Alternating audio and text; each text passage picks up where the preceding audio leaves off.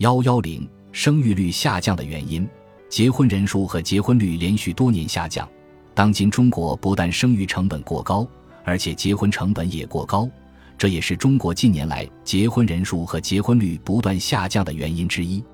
根据民政部数据，二零二一年的结婚登记人员共计七百六十四万对，这也是自二零一三年达到一三百四十六点九三万对后，连续八年下降，创下了自二零零三年以来的新低。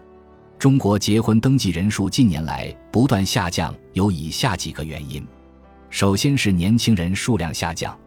根据国家统计局数据，中国八零后、九零后、零零后人口分别为二点二三亿、二点一亿和一点六三亿，整体呈不断下降趋势。其次是结婚成本升高、工作压力大、女性的教育水平和经济独立程度大幅提高等原因，让当代年轻人结婚意愿普遍下降。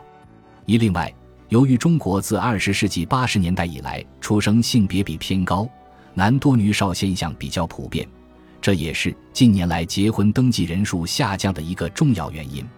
二零二零年人口普查数据显示，在中国，男性比女性多三四百九十万人，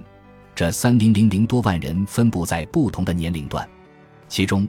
二十至四十岁适婚年龄男性比女性多一七百五十二万人。结婚人数的下降预示着出生人口的下降。结婚人数和出生人口的强关联性并非世界普遍现象，在欧美国家，非婚生育的情况很普遍。根据 OECD 的数据，二零一九年欧盟国家非婚生子占新生儿的比例平均是百分之四十一点三，其中法国的非婚生子占新生儿的比例高达百分之六十点四。但在中国，结婚和生育密切相关。非婚生子占新生儿的比例可以忽略不计，所以结婚登记人数下降必然导致出生人口的下降。